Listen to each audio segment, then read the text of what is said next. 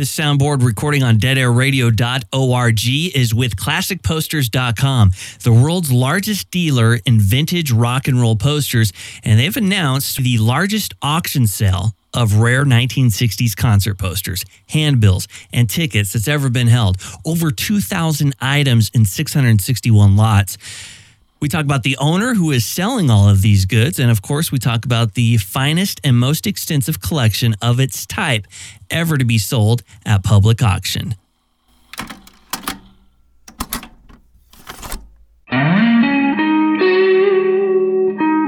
My name is Mike Storm, and I own and run ClassicPosters.com. Classic Posters started in 2000. It's just kind of grown over the years to where it is now. I specialize in 1960s rock and roll posters, starting in basically about 1965 and running through about 1972, although I do have a lot of later pieces on the site, but that's what I really specialize in.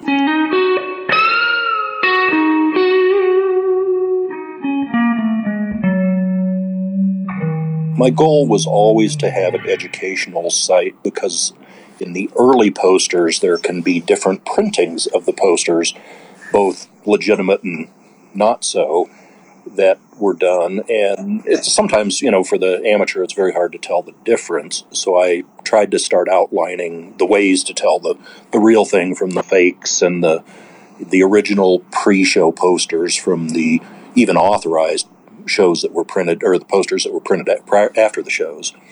So, it started out that way, and I've just tried to continue putting that information out for all the new posters I put on there. It's not possible for every poster, but I try to load it with information for everybody.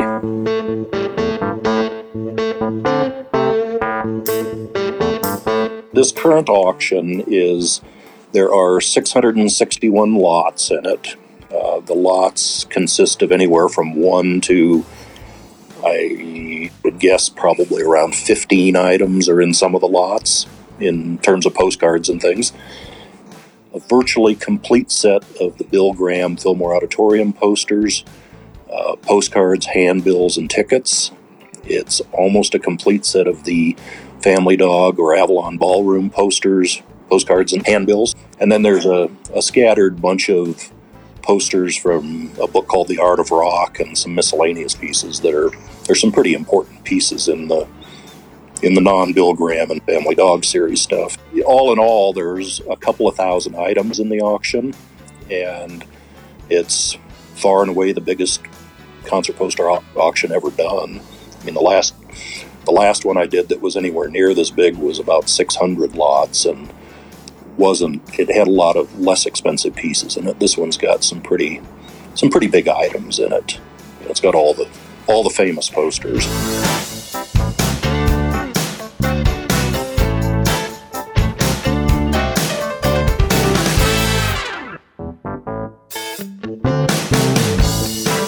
It is all the property of one person who put this collection together over quite a number of years. I had a 15-plus year relationship with the fellow, so I probably sold him 2/3 of the posters that he had, and he's getting on in age and wants to kind of declutter his world, and so he's put this up for auction. It's a pretty exciting collection. He was already an existing client. I had sold him a fair number of these pieces, so, and he lives within my state, so I was the quite obvious choice for him, I think. He started collecting. He bought some posters at a flea market and became kind of enchanted with them, and did a little bit of studying and decided that he wanted to put a complete set together. And it took him a lot of years to do it, but he eventually expanded that to include the smaller items. They printed postcards and thin paper handbills for these concerts also that they handed out. Sometimes they'll have the exact same image on them. Sometimes there'll be a monochrome image, like printed in black and white instead of color. And once he started off on all the handbills and postcards, then he decided he might as well have the tickets also. And the tickets, you know, the Family Dog tickets are way too rare to collect. But the Bill Graham tickets, they start at number 69 and go to 286. So there's literally a couple hundred different ticket sets that you can collect for this. This guy took it a little further than most.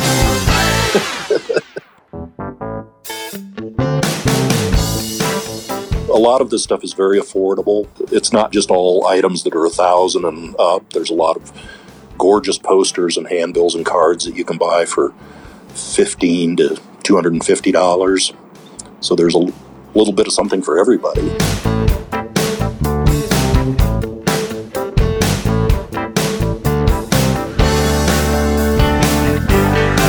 He chose to store each poster in an inert plastic sleeve and then had them all in flat file cabinets, so they were all stored flat and out of the light. You know, very archivally done. It was, you know, the best of all worlds and how he stored them. You know, I often see stuff that's been stored in a tube and it's curled up. You can't get them flat again. You know, some people think storing them in frames is a good idea, but unless you do it right, they will tend to fade. So, you know, if you're going to seriously collect this stuff, a lot of people will use portfolio books, you know, archival portfolio books, and that's a great way to do them too. You know, he knew how everything worked, so, you know, when he called me and told me he wanted to put it in an auction, we talked about it, and you know, before I ever picked it up, we'd already negotiated the terms, and I just picked it up, and then I had to do all the work. The typical response has been, you know, this is a pretty incredible thing you have here. And, you know, nobody's seen anything like it because nothing like it's ever been sold. You know, nothing as extensive. You know, I've done auctions that probably brought a larger dollar amount than this will, but had fewer items, but nothing this comprehensive. To bid in the auction, people have to register. It does require a credit card to know that it's a real person. They close 15 seconds apart, so you can't snipe things like you can on eBay. If an item gets a bid in the last 5 minutes it's open, the closing time gets extended by 10 minutes to give everybody a fair chance.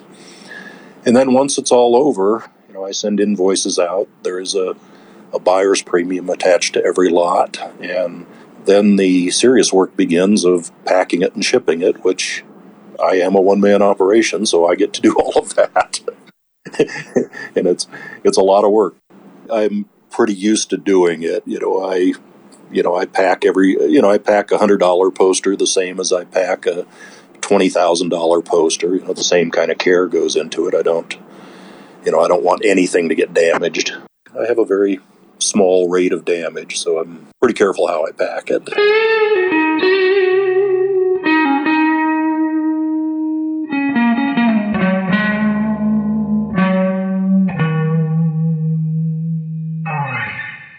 You know, the website, you know, there's new stuff added pretty much every day, so that just changes all the time. You know, I have 150,000 items in my inventory. You know, there's like 7,500 unique items for sale on the website. Nobody else has that. What I'm most proud about is the amount of information there that's available to people. That was my goal from day one, is to stop a lot of the fraud that was going on way back when. Certainly when I started my website up, it was really the Wild West. You know, there was all collectors and old hippies that didn't know how to run a business, and that people have become more businesslike in the last 5 or 10 years. But I have a huge number of people in their 30s and 40s who are collecting vintage posters from the 60s. Some of the music from back then is just, it's timeless. You know, the Grateful Dead music is, you know, it's as popular today as it was in the 60s. And you've got the big names like Janis Joplin, Jimi Hendrix, The Doors, those kind of bands whose music just seems to, you know, withstand the time also. Certainly other performers like Bob Dylan, His posters tend to be very rare because they predate a lot of this. They weren't saved, and they were printed in smaller quantities. You've got bands like The Who, Pink Floyd, Santana. You know, they just, all that music is still very popular today. And I think that lends, you know, to the collecting of them by the younger crowd. And then there's a whole nother segment of the collecting world, which is what I call the modern artists, which is the people who are making posters today and back into the mid-90s. And that's a very vibrant market. It's, you know, the stars of that right now are probably Emmick and Chuck Sperry. Their posters are the most in demand. But there are bands out there, like Pearl Jam, for instance, who make a poster for every show. And they're incredibly collectible. You know, there's all sorts of different things going on in the poster world that are connected but different.